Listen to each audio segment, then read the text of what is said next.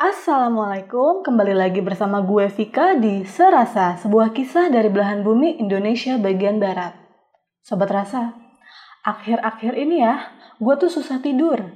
Sekalipun tidur, pasti tiap tengah malam kebangun. Semenjak work from home, jam tidur gue anjlok banget deh pokoknya. Kenapa ya Sobat Rasa?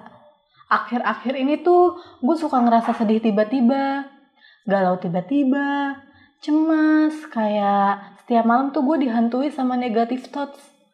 Jadi tuh kayak gue sebenarnya ngantuk, capek, tapi otak gue tuh ngomong terus, nggak ada habisnya. Beribu-ribu pertanyaan muncul tiap malam. Gue sempet baca nih, Sobat Rasa, di umur-umur 20-an itu seseorang ngalamin yang namanya quarter life crisis. Ada yang tahu gak itu apa?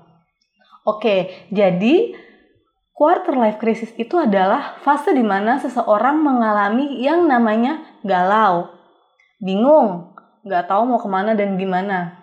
Wajar gak sih? Tenang, itu wajar kok. Why?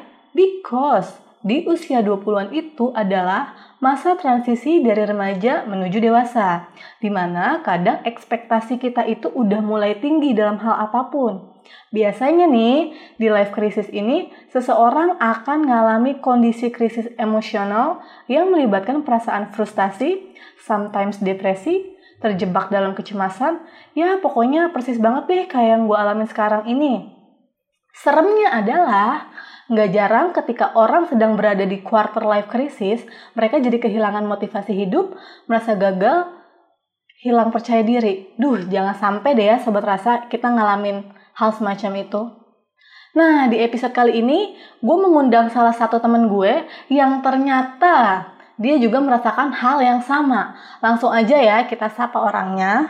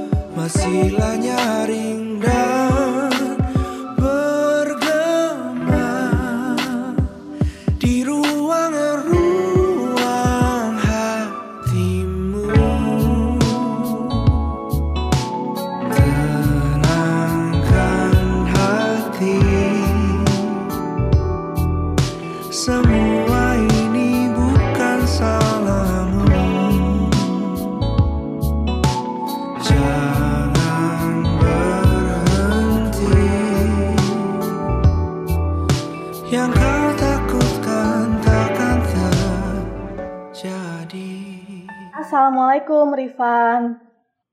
Waalaikumsalam Vika. Oke, jadi Van, gue denger-dengar lu juga ngalamin persis yang gue alamin.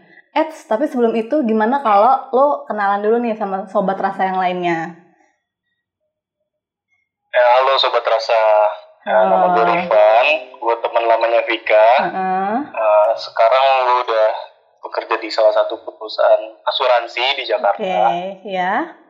Nah, gue eh, pengen cerita nih, Vik. Oke, Akhir-akhir ini apa yang gue rasain. oke. Eh, meskipun gue udah lulus kuliah dan udah bekerja sekarang, Heeh. tapi diri gue itu kadang merasa kayak ada keraguan gitu serta bayangan buruk yang muncul kayak ketakutan akan masa depan gue sih sebenarnya gitu Oke. Well, menurut gue sih emang ya Van, umur-umur kayak kita tuh kayak umur-umur di mana kita tuh lagi nyari jati diri kita gak sih? Gue pun juga begitu Van soalnya. Mm-mm. Oke, nah tapi hal apa sih yang paling membuat lo paling cemas gitu? Apakah percintaan kah, atau karir, atau finansial, atau apa? kayaknya lebih ke karir sih kalau percintaan kayaknya nanti dulu deh. Oke, karir. Emang kenapa nih sama karir? Apa lo masih belum settle sama kerjaan lo? Eh, belum sih karena Mm-mm. eh, gue nge-apply ke pekerjaan yang gue saat ini ya udah gue jalan beberapa bulan sebenarnya waktu itu cuman buat apa ya gue pengen nambah pengalaman nih gue Oke, coba gitu oke, karena sebelumnya gue udah punya uh, master plan gue harus apa gue harus gimana cuman kayak apa ya namanya hidup kan kadang bisa tercapai dan kadang Betul. meleset gitu dari apa yang kita pikirkan gitu Oke. makanya Mm-mm. jadi muncul keraguan aja sih dalam diri gue Oke. Nah, kalau boleh tahu nih, lo kan katanya baru beberapa bulan kerja. Emang startnya mulai kapan kerjanya? dari gue lulus itu bulan lulus kuliah ya Mm-mm. lulus bulan Februari Oke. bulan Maret gue langsung langsung mulai kerja Oke. Posisinya apa sekarang? gue eh, gue kerja di sebutin apa nggak apa-apa apa Nggak apa-apa, nggak apa-apa sebutin aja. gue kerja di Prudential Oke. Nah, di eh, panel eh, panel engagement dan reimbursement jadi Mhm. kayak gue mengurus misalnya lu punya asuransi prudensial Mhm. terus lu, lu sakit Mm-mm. dan lu pengen klaim klaim itu ke Mhm. rumah sakit nah nanti rumah sakit eh, kirim rincian biayanya ke prudensial dan itu gue yang urusin Oke. Nah, kalau belum tahu, eh kalau boleh tahu, emangnya lo itu eh, punya gambaran karir yang seperti apa sih sampai lo ngerasa belum settle di kerjaan yang sekarang ini? sebenarnya pengennya sih kayak ini ya ya kayak punya usaha sendiri sih Oke. sebenarnya Mm-mm. terus gue sebelumnya kan juga eh, sempet pengen keluar kota Mm-mm. tadinya Mau ngapain? kalau nggak corona gitu kerja di sana tinggal di sana Oke, kerja apa tuh? Gue sempet ditawarin ada nama nama posisinya itu business development Apa tuh dan gue tertarik oh boleh juga nih gue di sana gitu Hmm. Itu dan tuh apa? corona kan Itu job, apa? job desk-nya apa? itu kayak eh, ngembangin gitu sih ngembangin eh, apa perusahaan itu dan perusahaan itu perusahaan saham Fik, sebenarnya Oh gitu. Tapi kalau saham tuh agak ngeri gak sih kan? Soalnya udah beberapa kali juga nih gue dapet panggilan jadi PR-nya gitu kayak trading market kali ya. Tapi entah kenapa gue tuh kayak takut gitu loh karena kalau saham kan ya you know lah. Iya gak sih? Heeh.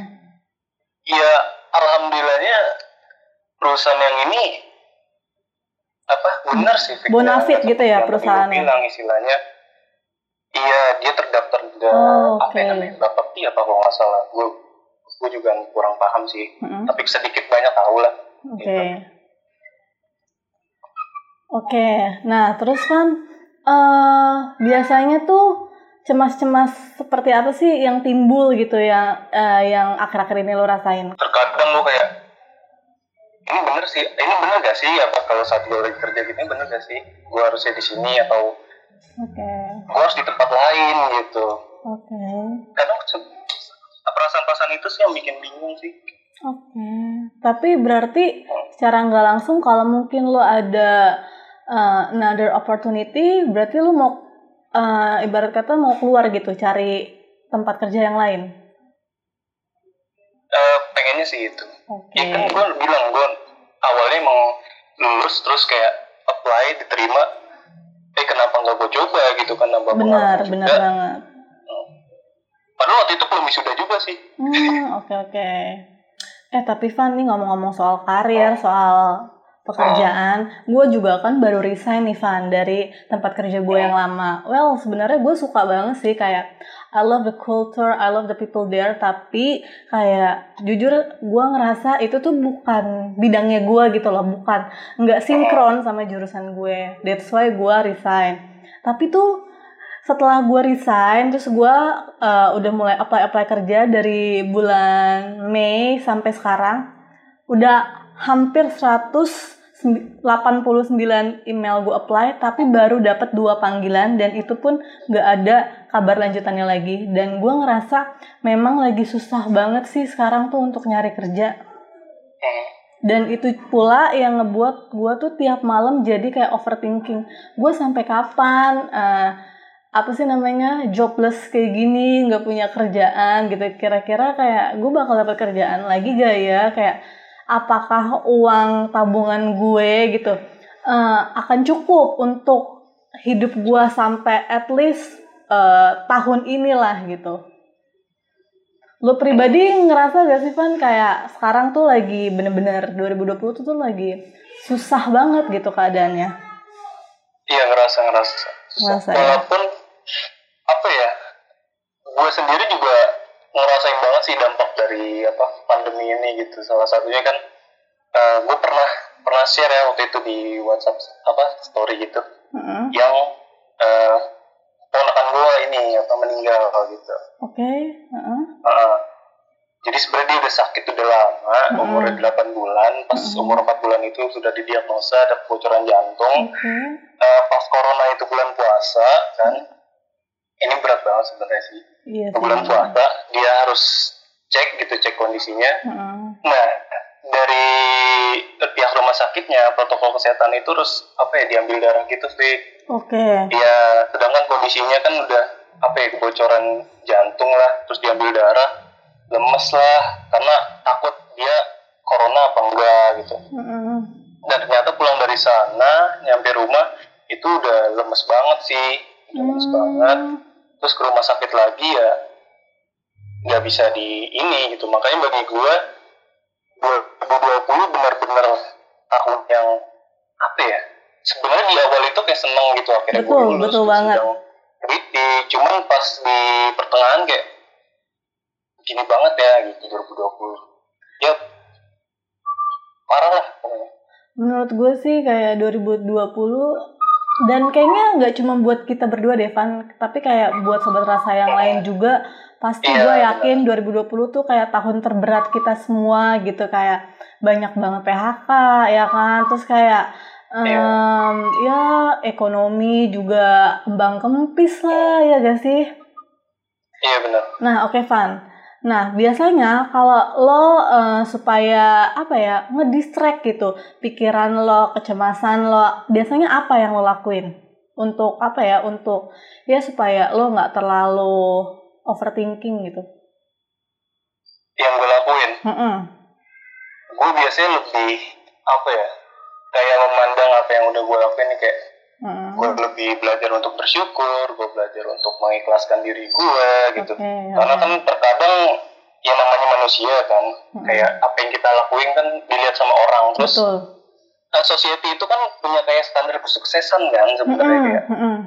Nah, jadi gue membuat diri gue kayak ya udahlah bodo amat sama standar kesuksesan yang dibuat sama mereka gitu sama society gitu. Oke. Yang peng gue pengen lakuin itu ya kejar mimpi gue dan buat standar baru atas apa yang menurut gue bener aja sih sebenarnya. Nah, oke Van.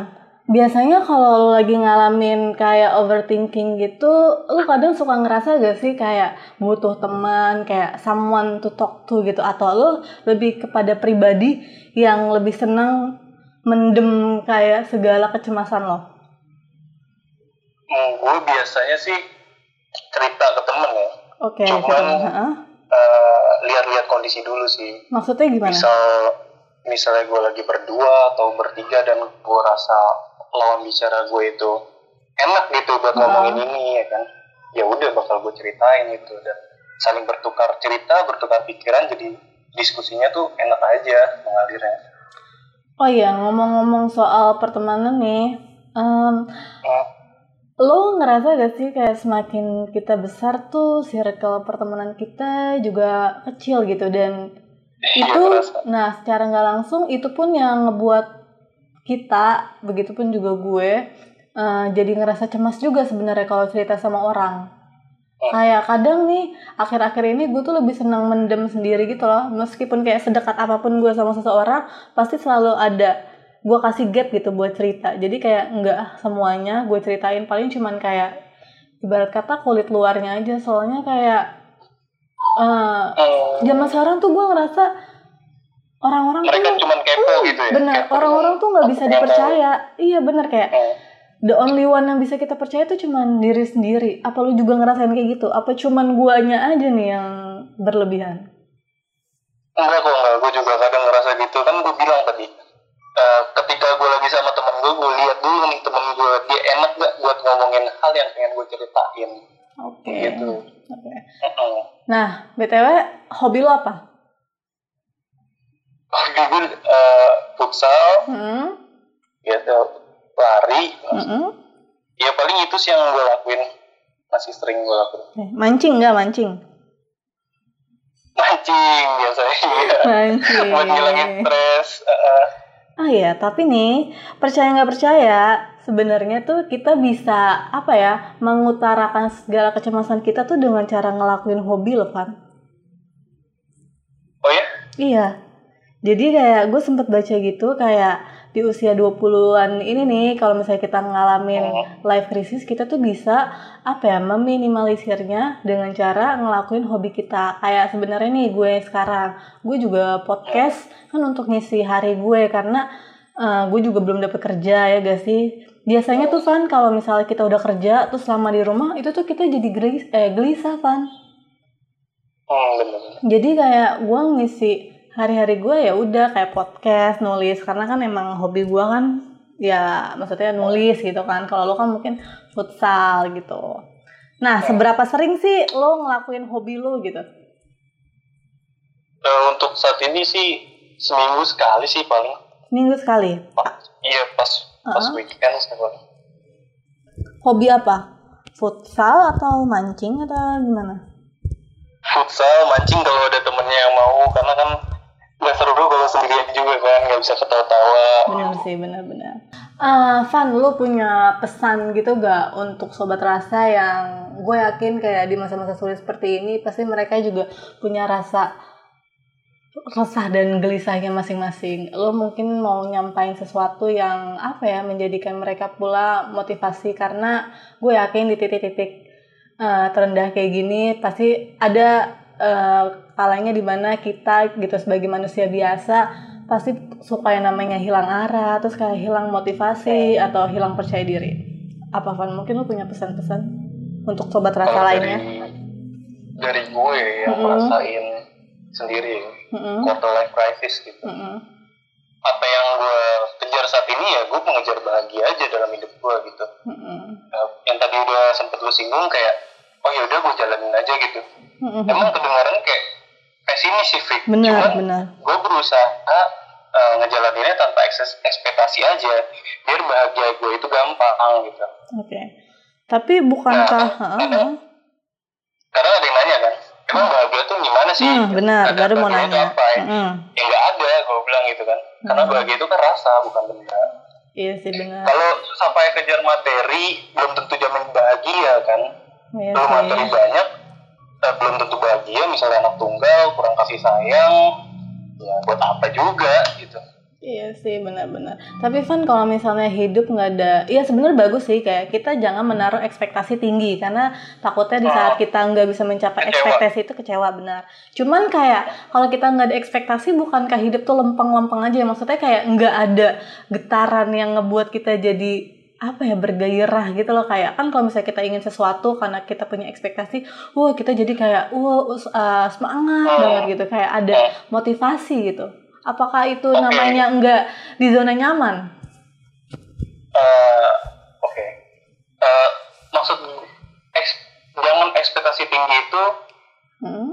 tapi bukan tanpa usaha maksudnya gitu tetap ada usaha Mm-mm. cuman kita lebih fokus ke prosesnya Oke. hasil akhir apa yang kita dapetin itu ya kita ikhlasin aja apa yang kita Betul, dapat gitu betul.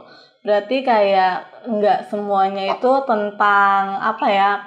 Maksudnya kadang tuh kita jangan ngelihat eh, hasilnya tapi prosesnya mungkin gitu kali ya maksudnya. Dicari hilang Yang dikejar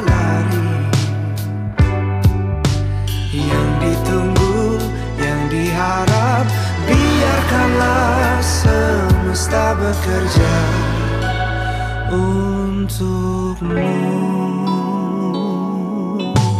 Tenangkan hati. Semua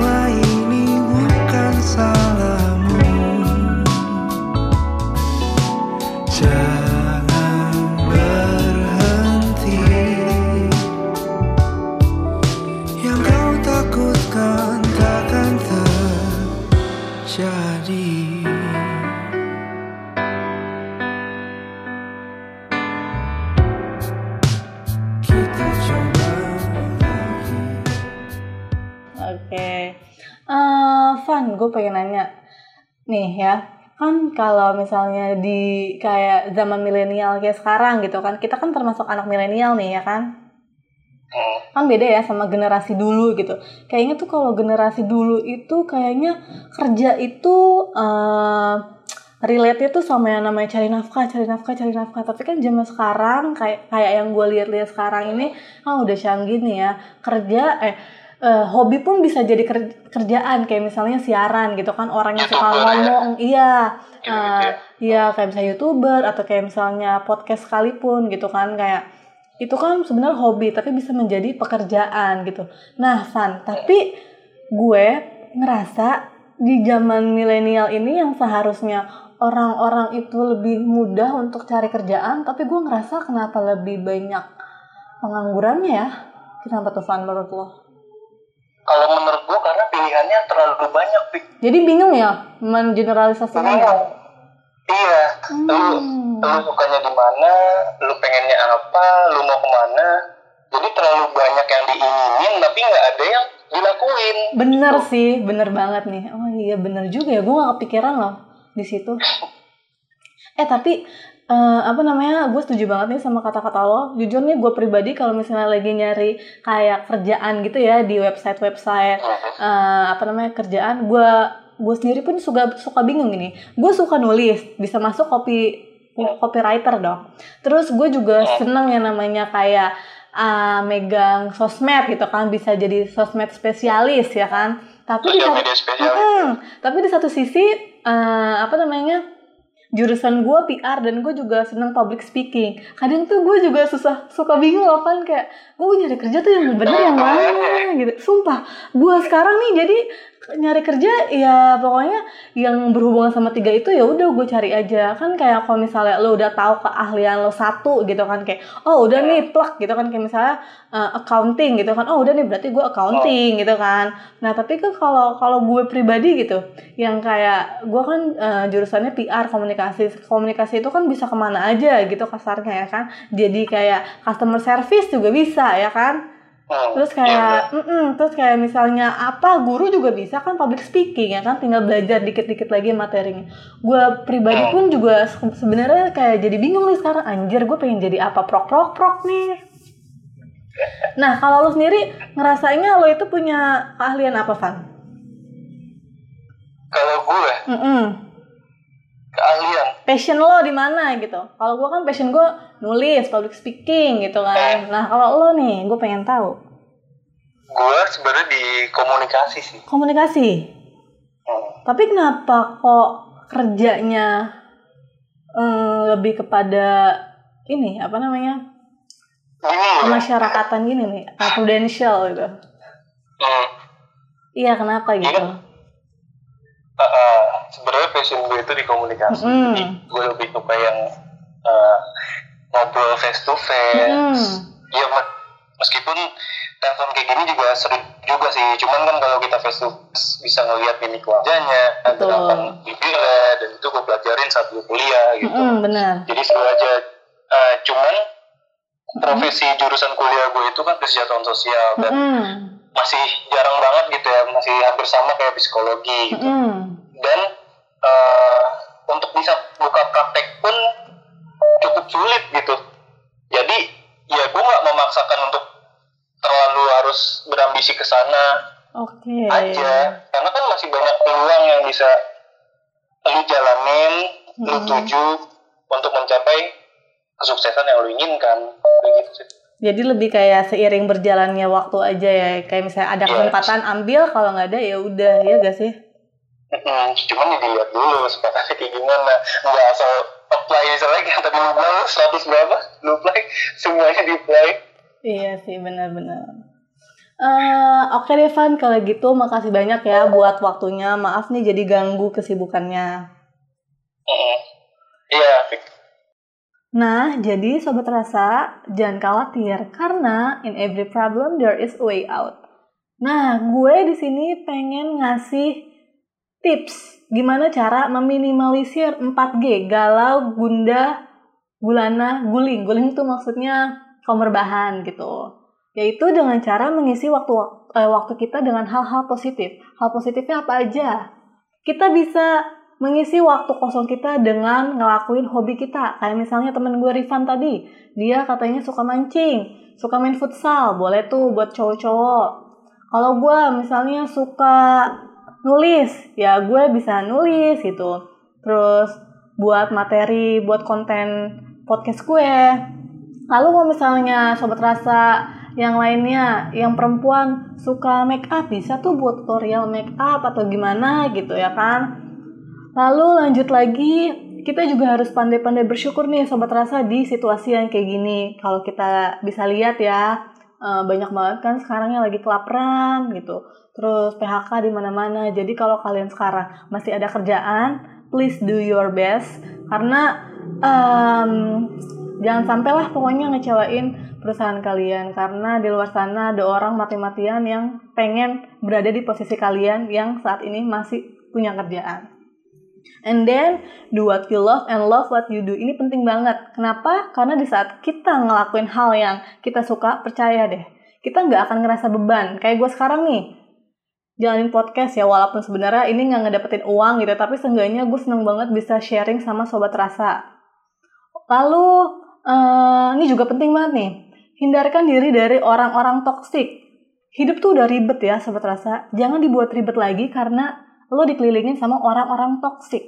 Ada kalanya kita harus bisa bilang enggak atau nolak sesuatu yang menurut kita enggak serak di hati. Bukan begitu, sobat rasa? Last but not least, don't compare yourself with others. Ini penting banget nih. Gue yakin kita semua udah punya jalannya masing-masing buat sukses. Menurut gue ya, konsep rezeki itu segampang when you eat a piece of fruit, it was always written for you. From the moment it grew from the tree, it went through all these people and traveled all this way until it was in your hand. Jadi ya wajar sih kalau misalnya kayak kita cemas-cemas dikit kayak gue pribadi gini, lagi ada di titik di mana ngelihat temen kayak satu tingkat lebih sukses dikit aja, gue nanya diri gue, duh gue bisa gaya, ya itu wajar, manusiawi. Kita kan cuma manusia biasa yang kalau ngelihat orang seneng dikit, jadi kayak istilahnya tuh apa ya, duh pengen ngerasain juga deh kayak gitu mungkin sekarang eh, di saat eh, lo ngelihat sekeliling lo gitu, lo masih ada di bawah, tapi jangan sedih gitu. Em, semua pasti ada jalannya kok sobat rasa gitu. We never know what life would bring us tomorrow ya gak sih? Dan untuk orang-orang yang sekarang ada di atas, ingat jangan sombong dan jangan lupa buat bantu teman-temannya yang lagi ada di bawah gitu. Karena manusia itu makhluk sosial. Ada kalanya kita butuh orang dan ada kalanya juga orang itu butuh kita. Pokoknya saling tolong menolong aja deh dan karena itu juga perlu menurut gue. Oke sobat rasa, nggak kerasa udah hampir lebih dari setengah jam kita cerita-cerita kayak gini. Kalau gitu mungkin sekarang saatnya kita berpisah dulu, tapi jangan khawatir dan jangan sedih karena di episode selanjutnya kita akan ketemu lagi ngebahas cerita-cerita, ngebahas kisah-kisah yang seru lagi untuk dibahas. Kalau gitu gue Vika pamit undur diri. Wassalamualaikum warahmatullahi wabarakatuh.